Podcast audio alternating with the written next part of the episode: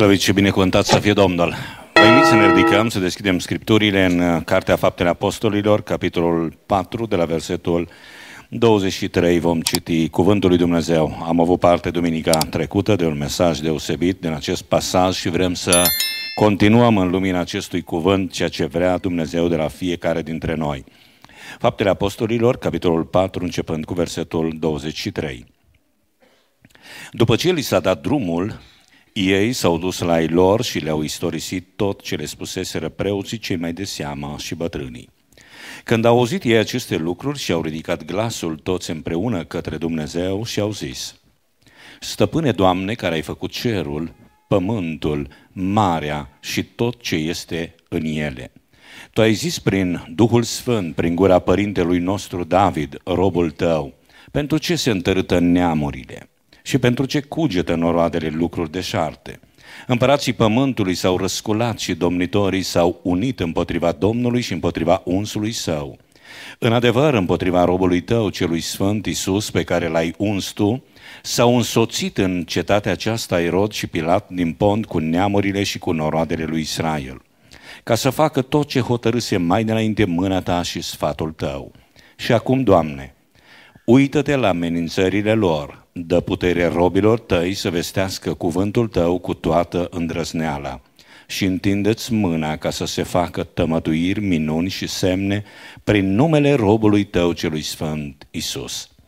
După ce s-au rugat ei, s-a cutremurat locul unde erau adunați. Toți s-au umplut de Duhul Sfânt și vesteau cuvântul lui Dumnezeu cu îndrăzneală. Amin. Vă invit să vă reașezați. Din acest pasaj și nu numai, în această seară aș vrea să ne putem însuși fiecare dintre noi, noi ca biserică, ce înseamnă să fim o biserică model. O biserică model. Totdeauna biserica primară a fost biserica model, a fost biserica reper. Totdeauna Uh, orice biserică ar trebui să se uite în urmă, pentru că ei sunt cei din tăi înaintași, adevărați înaintași, nu sunt dacii, nu sunt românii, nu sunt italienii, ci sunt primii creștini din Ierusalim, biserica primară din Ierusalim. Și totdeauna, dacă vrem să avem o biserică vie, o biserică sănătoasă, o biserică adevărată, trebuie să ne uităm la rădăcină, la sursă, de unde a pornit biserica, la cea din tâi biserică. De aceea biserica primară este o biserică model, o biserică exemplu pentru orice tip de biserică. De aceea dacă noi, Biserica Philadelphia Mansuie, vrem să fim o biserică vie, o biserică reală, o biserică plină de Duhul Sfânt, trebuie să privim și trebuie să învățăm de la biserica primară, de la ceea ce în seara aceasta eu voi defini ca fiind biserica model. Doamne ajută-ne! Vreți să fim și noi o biserică model pentru alții? Să luăm modelul acesta biblic. Și haideți să vedem împreună, vom privi câteva câteva, nu toate, dar câteva din caracteristicile speciale ale bisericii model. Pentru că sunt câteva lucruri care i-au caracterizat pe ei. Ceva ce alții nu aveau, dar ei aveau. Ceva ce noi putem avea astăzi, nu vorbim despre lucruri care să nu fie astăzi la îndemâna noastră. Nu vorbim despre lucruri care sunt irealizabile pentru noi, care sunt imposibile. Sunt lucruri care se pot avea și astăzi. Sunt lucruri care se pot face și astăzi. Ele sunt ca model, ele sunt ca un reper de care noi avem nevoie și îl rog pe Dumnezeu ca biserica noastră să-și poată însuși aceste caracteristici speciale ale bisericii model. Dumnezeu să ne binecuvinteze. Așadar, care sunt aceste caracteristici speciale ale bisericii model? În primul rând, părtășia. Părtășia. S-a vorbit mult despre părtășie. Înțelegem termenul acesta, comuniune. Părtășia. Și părtășia o văd aici în cel puțin trei dimensiuni experimentată. Și prima dintre ei este sensul de apartenență. Și îmi place aici cum uh, uh, Luca vorbește despre asta. După ce li s-a dat drumul, ei s-au dus la ai lor.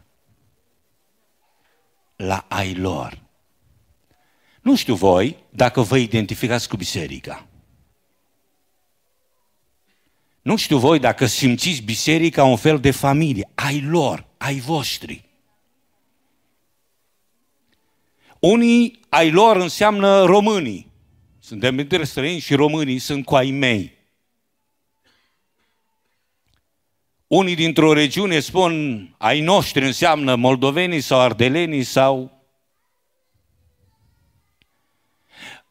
Cei bătrâni voi spune, ai noștri sunt cei cu perii albi, sunt cei care, și fiecare poate are o categorie cu care se identifică. O categorie căreia îi aparține, are sensul acela de apartenență. Ei bine, biserica adevărată, biserica lui Isus Hristos, este formată din oameni care se simt, se simt parte din biserică. Ei când vin la biserică, vin ca acasă, vin la ai lor.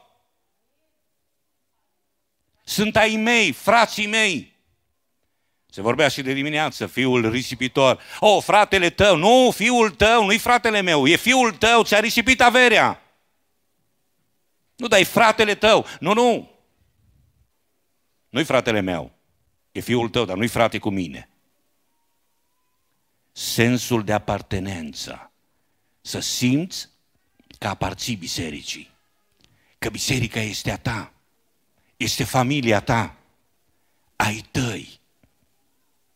Și aș vrea fiecare să aibă mentalitatea aceasta, gândirea aceasta, pentru că nu poți fi parte cu adevărat dintr-o biserică dacă nu faci din biserica aceea familia ta, casa ta spirituală, locul cel mai plăcut în care te întorci cu bucurie, locul pe care ți-l dorești cel mai mult, locul plăcut și dulce când locuiesc frații împreună, locul binecuvântării, locul în care abia aștepți să ajungi. Fericirea aceea pe care nu poți găsi în altă parte decât în casa lui Dumnezeu. Și când spui casa lui Dumnezeu, casa lui suntem, suntem noi. Nu pereții trebuie să ne impresioneze. Nu spațiul, ci frații și surorile. După ce li s-a dat drumul, ei s-au dus. Unde să se ducă? Nu s-au dus acasă să doarmă. Nu s-au dus în altă parte. Ei au simțit, eu unde pot fi, chiar dacă e târziu, chiar dacă e noapte, indiferent ce este, mă duc la ai mei simți că ești parte dintr-o biserică, simți că uh, îți aparțin, simți că ești acolo. După ce li s-a dat drumul, s-au dus la ei lor. Și îmi place ce se întâmplă mai departe. Și le-au istorisit tot. Încrederea. Să poți vorbi cu frații, să poți vorbi cu biserica, să poți spune tot fără să fii insultat, fără să fii interpretat greșit, fără ca alții să se bucure. Vă dați seama ce s-a întâmplat. Au luat o bătaie bună. Au fost amenințați. Au fost prigoniți. Și probabil se putea că în zilele noastre se găsesc oameni care să spună, așa vă trebuie. Dar ce vă trebuie? Ce ați căutat? Ce nu ați treabă acasă? Ce vă trebuie misiune? Ce vă trebuie predică? Ce nu stați liniștiți? Ce atâta închinare? Ce atâta Hristos? Trăiți-vă pocăința și vedeți-vă de viață. Ce treabă aveți voi cu Ucraina, cu România, cu misiunea, cu Oltenia, cu una, cu alta? Stați liniștiți acasă. Nu s-ar fi găsit și oameni din aceștia. Dar în biserica model, în biserica primară, nu erau astfel de oameni au avut un număr pe care să poată plânge. Au avut niște inimi gata să se deschidă, au avut niște urechi gata să asculte. Au putut istorisi tot. Au putut să le spună toată durerea, toată uh, îngrijorarea lor, frământarea lor, frica lor. Pentru că din moment ce au cerut curaj, noi așa trebuie să înțelegem, din moment ce au cerut îndrăzneală, înseamnă că le lipsea, nu? Că nu poți să ceri ceea ce ai. Înseamnă că uh, au simțit, sunt niște efecte, ne-am simțit intimidați, ne-am simțit sub presiunea aceea Și atunci au spus, hai să ne rugăm. Hai să ne rugăm pentru voi. Să ai frați, să ai surori când treci prin necazuri. Să se poată ruga pentru tine. Pentru că al treilea lucru care uh, a caracterizat biserica aceasta la capitolul părtășii a fost unitatea. Și au ridicat glasul toți împreună. Și îmi place unitatea asta. Au spus tot și au ridicat glasul toți împreună. Nu doar unii mai spirituali, toți cât mi-aș dori, cred că e, e visul cel mai mare, e cea mai mare și vreau să înțelegeți că Dumnezeu revarsă harul, nu când predică cineva cu har, nu când e o cântare deosebită. Știți când e harul lui Dumnezeu turnat? În momentul în care tot se roagă, nu se mai plimbă nimeni, nu se mai mișcă nimeni, nu mai face nimeni nimic altceva, toți sunt în rugăciune. Știți când e cântarea cu har? În momentul în care nimeni nu mai face altceva decât toți deschid gurile și laudă pe Dumnezeu. Asta au făcut aceștia și au ridicat glasul toți împreună. Nu pe rând, nu unul după altul, nu cine a avut chef, nu cine a avut inimă. Au înțeles cu toții, a fost o unitate deplină. Și îmi place, n-am citit primul verset care nu s-a citit, următorul, era mulțimea celor ce crezuseră, era o inimă și un suflet. Gândeau la fel, vorbeau la fel, simțeau la fel. Asta înseamnă o biserică reală, o biserică adevărată, o biserică în care părtășia este la ea acasă. Nu doar o, o formă de a vorbi, avem părtășie, ci părtășia este o părtășie reală și părtășia înseamnă, în primul rând, sensul de apartenență. Eu fac parte din biserica asta, ei sunt ai mei, mă pot duce la ei, le pot spune tot. Le pot spune amărăciunea mea, le pot spune slăbiciunea mea, neputința mea, nevoia mea, fără să-mi fie frică de faptul că voi fi judecat, că voi fi condamnat, că unii vor zâmbi și vor spune, așa-i trebuie. Asta înseamnă părtășia. Și asta au simțit apostolii, de aceea prin mâinile lor și de aceea prin viața lor Dumnezeu a binecuvântat lumea. Și Dumnezeu poate să o facă și cu noi. Dar trebuie să pornim de aici, de la părtășia reală, părtășia adevărată, care pornește din sensul de apartenență care apoi trece prin încredere, le-au spus tot și au deschis inima, era o inimă și un suflet. Și apoi unitatea, toți, toți împreună, toți s-au rugat. Toți s-au dăruit.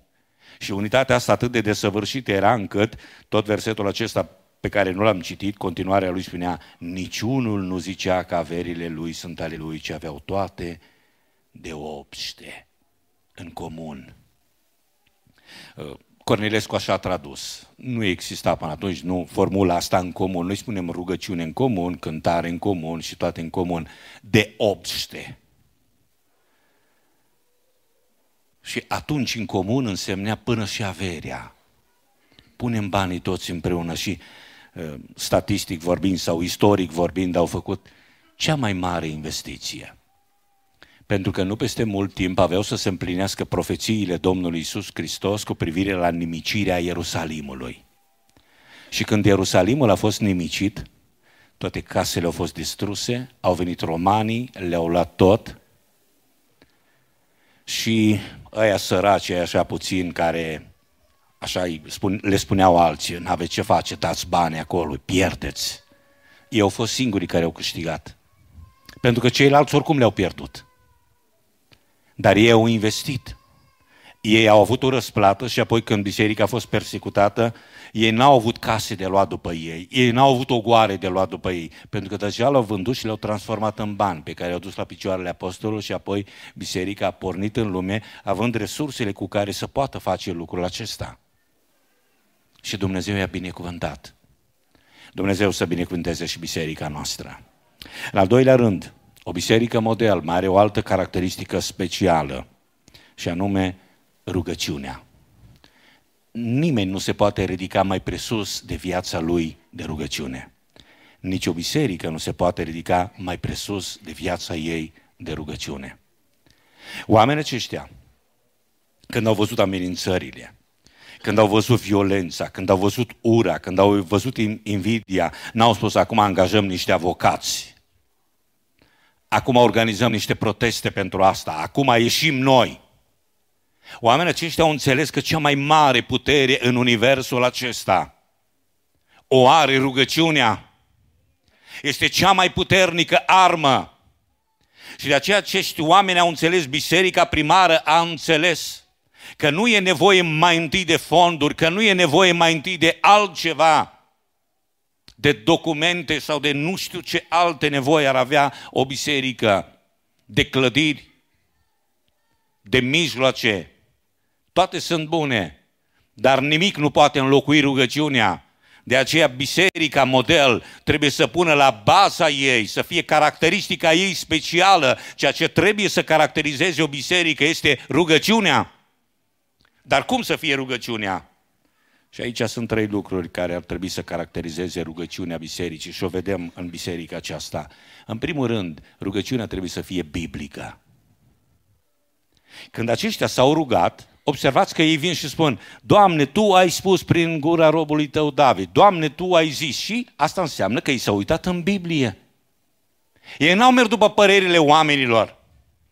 Ei n-au mers după simțirile lor, ei au mers după Biblie. Rugăciunea totdeauna trebuie să fie biblică. Când frații dau un demn la rugăciune, cam asta ar trebui să se întâmple. Deschidem un psalm, citim un psalm și spunem, aici Dumnezeu spune asta. Mie îmi place în mod deosebit, mi-aduc aminte când eram copil, mi-a rămas imaginea asta și vreau să vă împărtășesc și voi. Era o soră în vârstă. Ea citea foarte greu. Dar uh, când citea un verset și mi-aduc aminte odată, ea s-a rugat pentru Duhul Sfânt. Stătea cu Biblia în față, punea efectiv degetul pe verset și spunea, Doamne, Tu ai spus aici asta. Tu ai spus că celui ce cere îi vei da Duhul Sfânt. De aceea, Doamne, și stătea cu degetul pe Biblie, Tu ai spus asta. Eu mă bazez pe ceea ce ai spus tu. Rugăciunea mea, încrederea mea nu este pe ce sunt eu, pe ce am eu, pe ce am auzit eu în altă parte, pe ce a spus unul, pe ce a spus alta, că oamenii pot spune multe.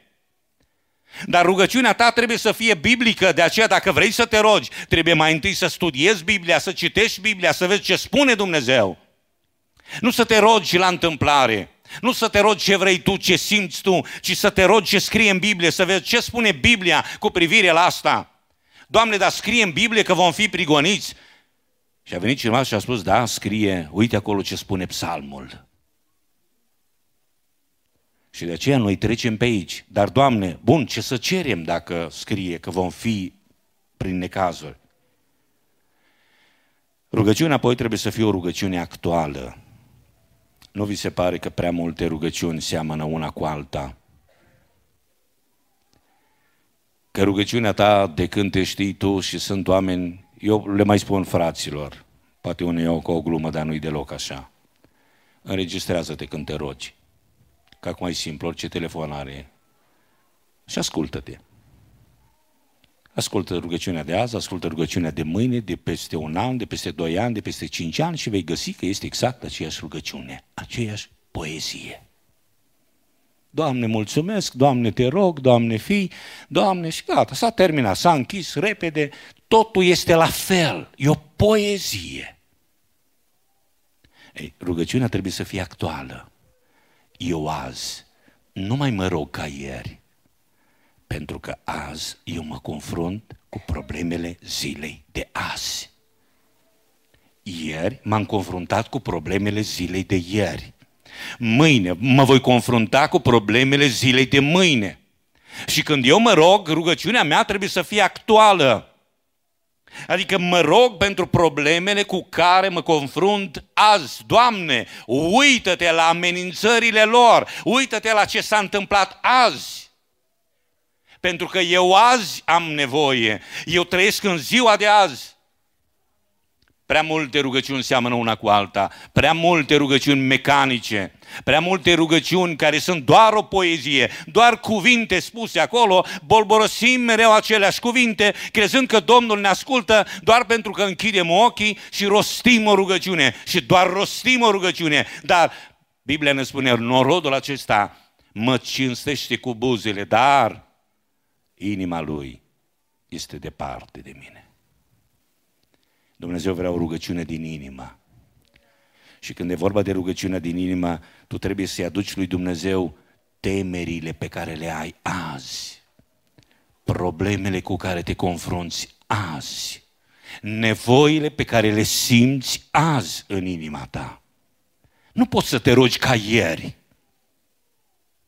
Nu, să, nu poți să te rogi ca alaltă ieri. Nu poți să spui poezia și ai plecat. Apleacă-te asupra problemelor tale de azi. Apleacă-te asupra nevoilor tale de azi. Și roagă-te, vină cu ele înaintea lui Dumnezeu. Pentru că nicăieri n-am văzut o rugăciune care se repetă, totdeauna oamenii s-au rugat potrivit cu nevoile lor. Și Domnul Iisus ne-a spus clar, nu bolbolosiți aceleași cuvinte. Nu-L impresionați pe Domnul că strigați tare, că vă rugați lung. Spune-i cuvinte adevărate, cuvinte vii, cuvinte reale, nevoile tale, problemele tale, păcatele tale. Nu poți să-ți mărturisești păcatele, nu poate rugăciunea de mărturisire să fie aceeași. Doamne, iartă-mă pentru tot ce am greșit prin vorbire, prin gândire, prin vorbire, prin purtare. Doamne, iartă-mă, amin.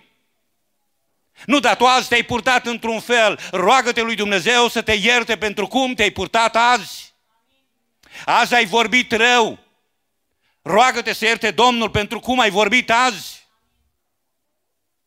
De aceea rugăciunea trebuie să fie actuală. Apoi rugăciunea trebuie să fie centrată pe Isus. Asta înseamnă, de fapt, să fii creștin, să-L ai pe Isus în centru.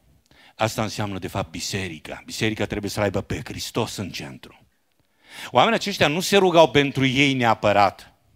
Adică nu erau ei în centru. Ei erau acolo doar pentru că ei vreau ca Hristos să fie în centru și el spunea, Doamne, acum uită-te, dă putere robilor tăi să vestească pentru că nu cu noi au ce au, ci cu Isus, cu unsul tău pe cel pe care tu l-ai trimis.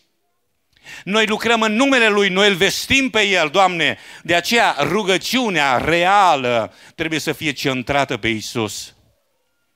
Prea multe rugăciuni sunt centrate pe noi, doar pe noi, doar pe nevoile noastre materiale, doar pe nevoile noastre personale și nu au nicio legătură cu Isus. Și nu au nicio legătură cu sufletul și n-au nicio legătură cu relația ta personală cu Dumnezeu. Doar, Doamne, am nevoie de asta, am nevoie de bani, am nevoie de casă, am nevoie de mașină, Doamne, am nevoie, am nevoie, am nevoie, îmi trebuie asta, îmi trebuie asta, vreau aici, vreau acolo și doar ce vreau eu. Nu-i rău să te rogi pentru ceea ce îți trebuie ție, dar nu uita că Dumnezeu știe de ce ai tu nevoie.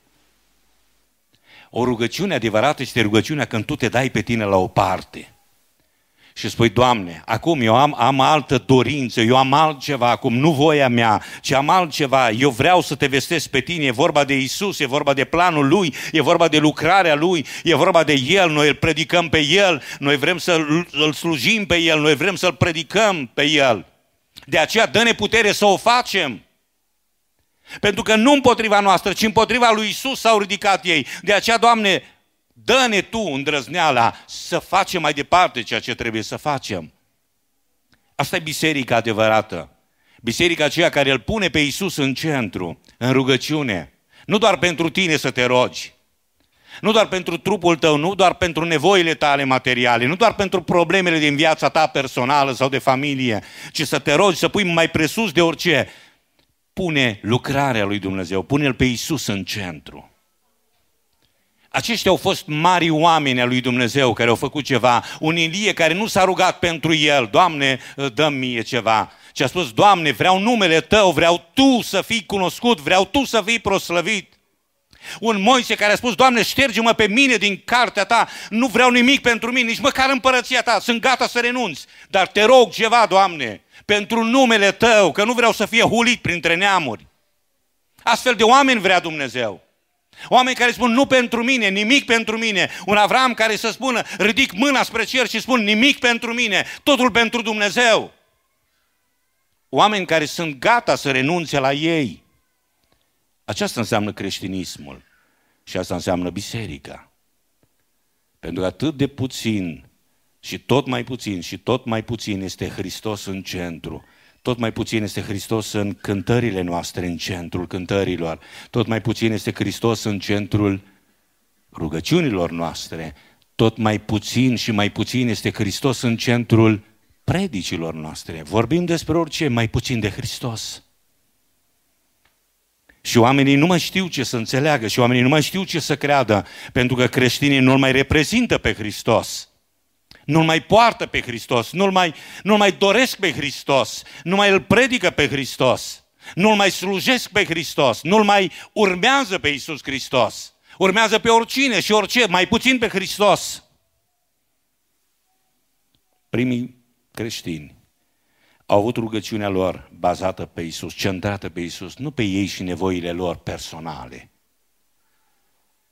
N-au spus eu, am, am simțit rănit în, Doamne, în orgoliul meu, orgoliul meu ce suferă acum, Doamne, uite la răni, uite ce sufer, uite ce palme am luat, uite ce cuvinte am auzit, așa mă doare sufletul, așa mi-a călcat orgoliul meu în picioare, Doamne.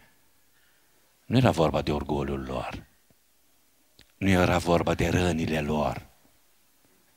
Ei acum se gândeau la Isus și se gândeau la cuvântul Lui și se gândeau la lucrarea Lui. În al treilea rând, o biserică model are o altă caracteristică specială și anume misiunea sau acțiunea.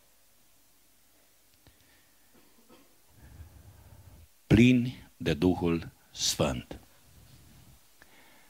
Au cerut ceva. Dacă au cerut ceva, n-au cerut pentru ei. A spus, Doamne, un lucru vrem, un lucru cerem. Dă-ne îndrăzneală. Umple-ne cu Duhul Sfânt. Și au dat seama că au nevoie de, de o umplere din nou. Și au dat seama că botezul cu Duhul Sfânt nu e ceva, da, avem, avem nevoie. Umplerea cu Duhul Sfânt nu e doar un eveniment, e ceva, un extaz, o bucurie, am nevoie de ea, este o experiență extraordinară uh, și ne trebuie nouă. E bine, dacă am avut, e foarte bine. Am încheiat, uh, am încuiat lada și bine că avem pașaportul, viza, am pus în buzunar și plecăm liniștiți spre treburile noastre. Și au dat seama că plinătatea Duhului Sfânt este o necesitate. Este cea mai mare nevoie a sufletului omului.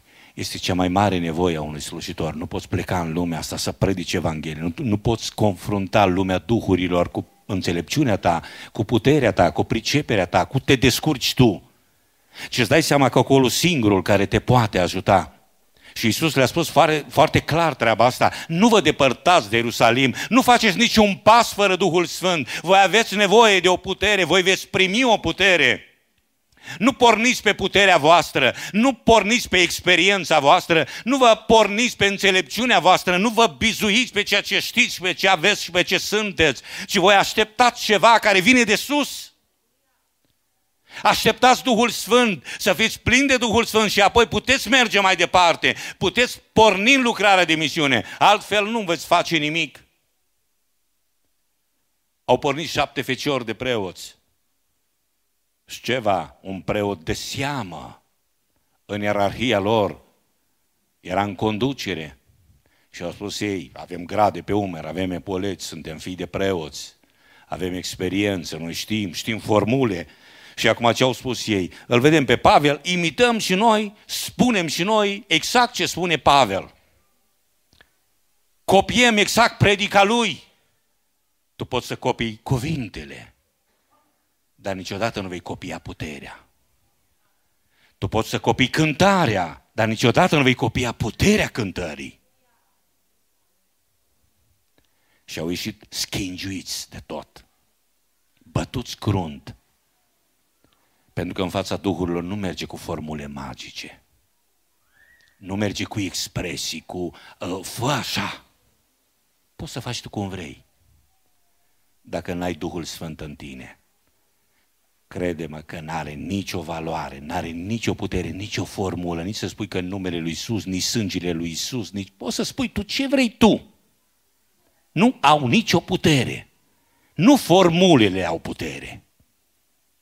Nu expresiile, nu ritualurile, nu că acum te pleci tu pe genunchi, că acum îți ridici tu mâinile, că acum faci asta, că acum faci cealaltă și gata, se revarsă ceva. Dacă nu-i Duhul Sfânt în tine, nu-i. De aceea ceea ce trebuie, trebuie să existe Duhul Sfânt. Știți de Samson?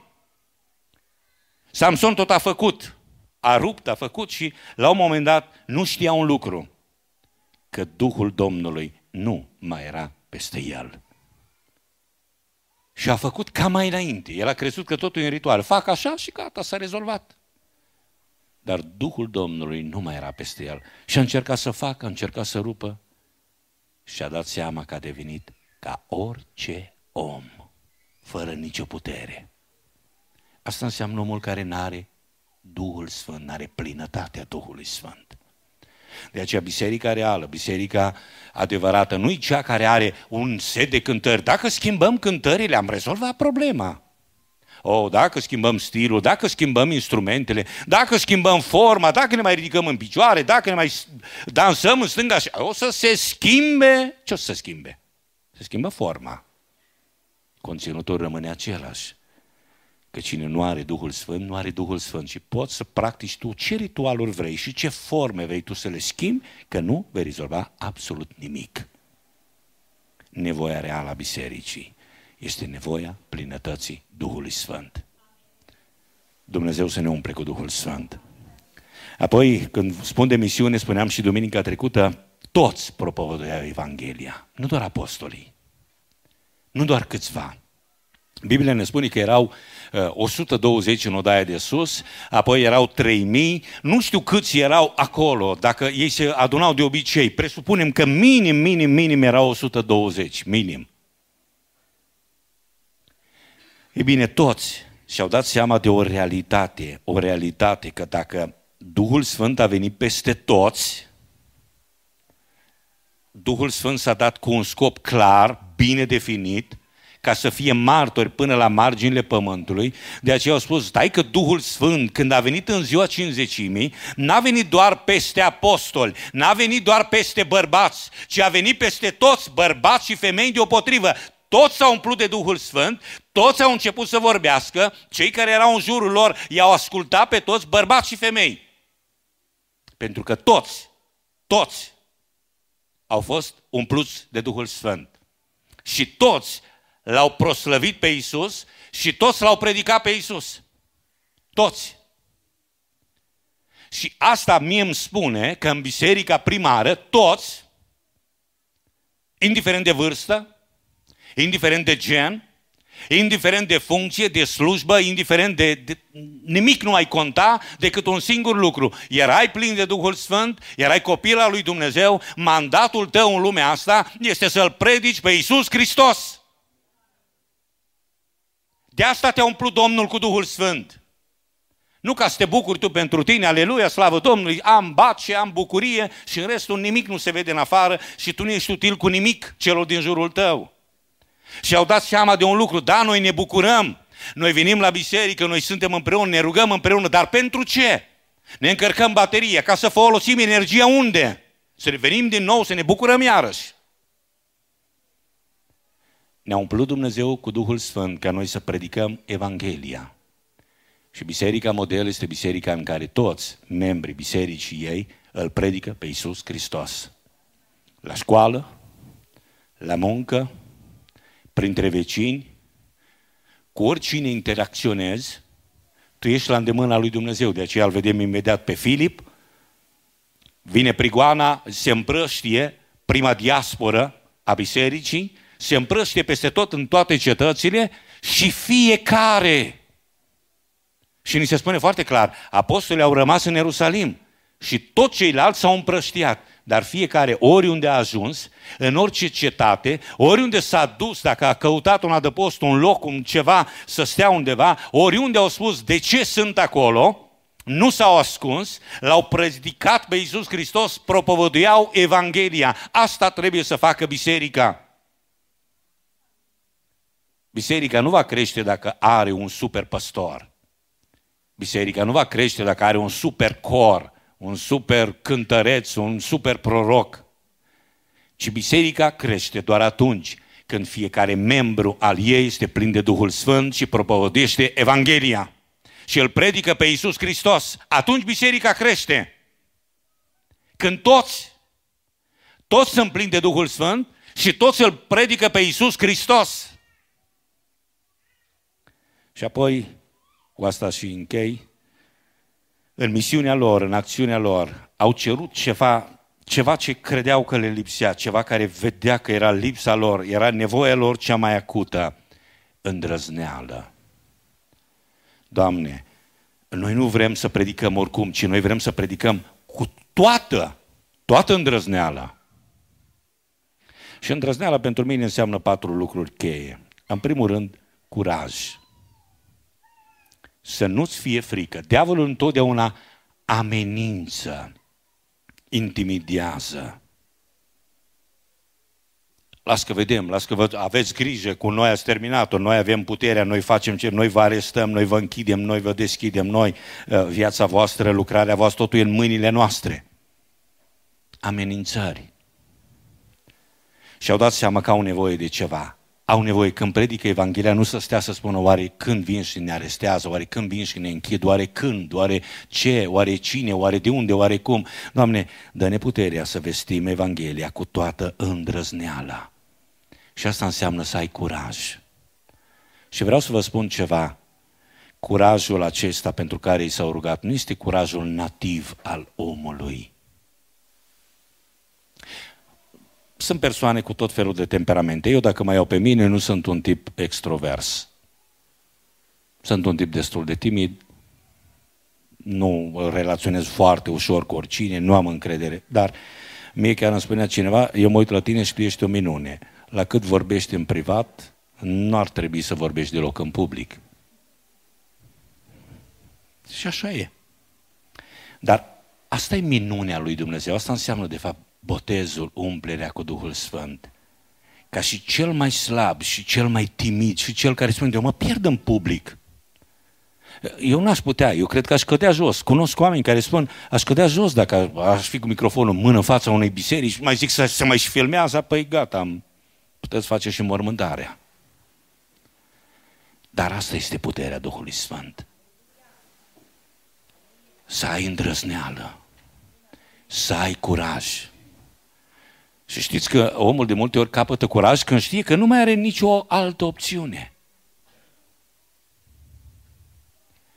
Mi s-a întâmplat de multe ori, mai ales câinii sunt o mare, o mare problemă, dacă și în România, mi-am o dată și în Ucraina, dacă uh, vezi că vin după tine, te, uh, n-ai altă opțiune decât să fii plin de curaj. Că dacă au rupt pe fugă, mai rău e.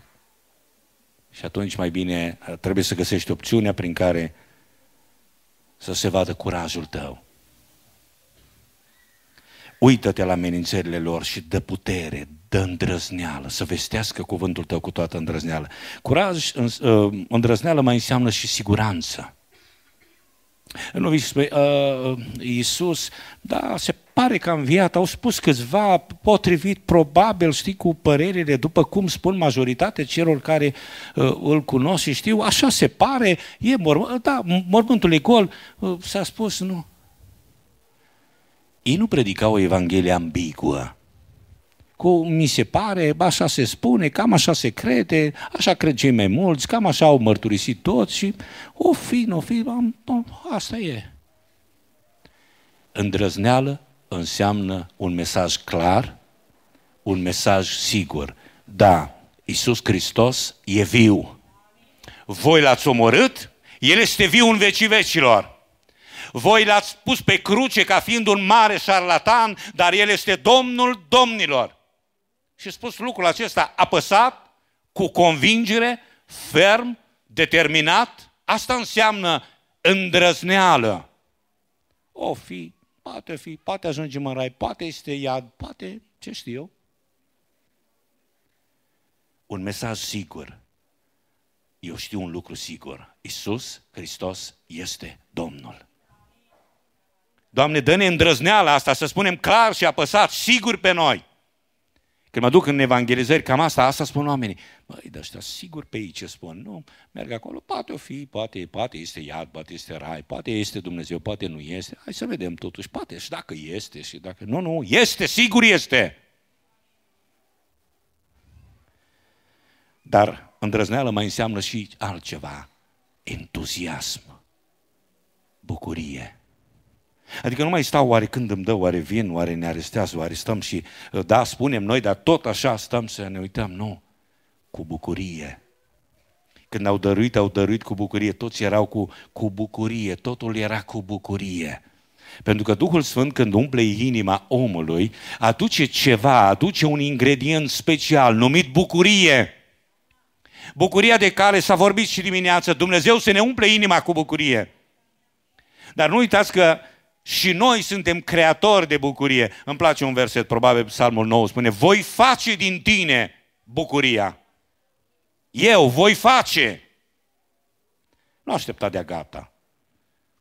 Nu aștepta să se, se întindă masa. Dumnezeu poate spune ingredientele, uite, asta sunt ingredientele, ia, hai, pune-te pe treabă și pune împreună cât trebuie, doză, puțin de aici, puțin de acolo, 100 de grame de aici, 50 de acolo, pune-le toate împreună și să iasă o frumoasă bucurie.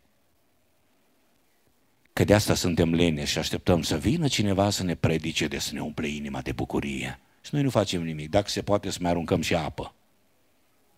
Să nu iasă nimic ca să nu cumva să fie mai bine ca noi. Voi face din tine bucuria. În al patrulea rând, misiunea lor plină de îndrăzneală însemna și îndrăzneală însemna pasiune. Pasiune oameni pasionați. Pasiune e ceva ce uh, îți place. Nu o faci de obligație. Oh, iar trebuie să fim la biserică, iar trebuie să ne rog. Dar cât de mai țin, dar când se termină? Când ai pasiune, e invers. Dar când a trecut timpul? Dar hai să mai stăm puțin. Dar chiar trebuie să plecăm? Dar chiar trebuie să ne ridicăm de la rugăciune? Dar chiar trebuie să terminăm cântarea? Dar chiar trebuie să se termine când ai pasiune, cam așa se întâmplă, nu? Dar când nu ai, ufa, ce greu trece, iar, iar cântare, iar rugăciune, iar biserică, iar misiune, iar evangelizare, iar bani, iar coletă, iar nu știu ce proiecte. Dumnezeu să ne umple inima cu pasiune.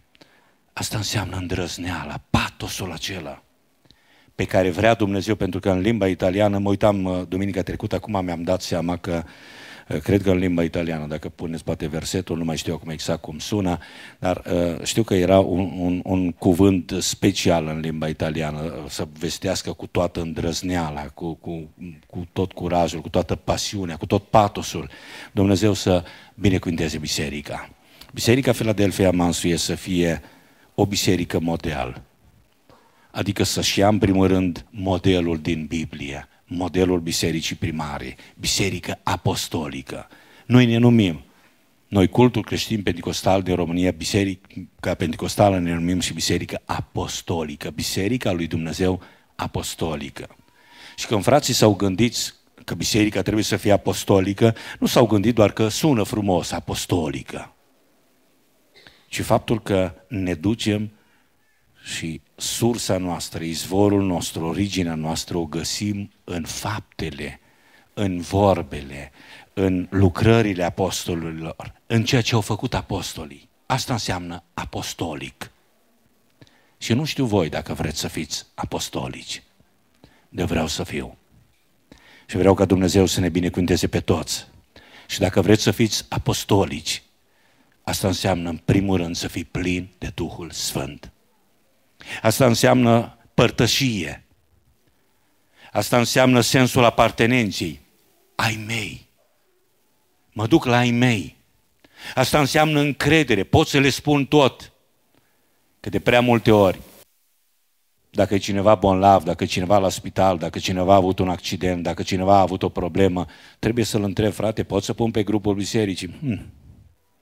Câteodată nu, câteodată mai bine să nu spui Câteodată mai bine să nu știe alții ca să nu jubileze că tu treci prin necazuri.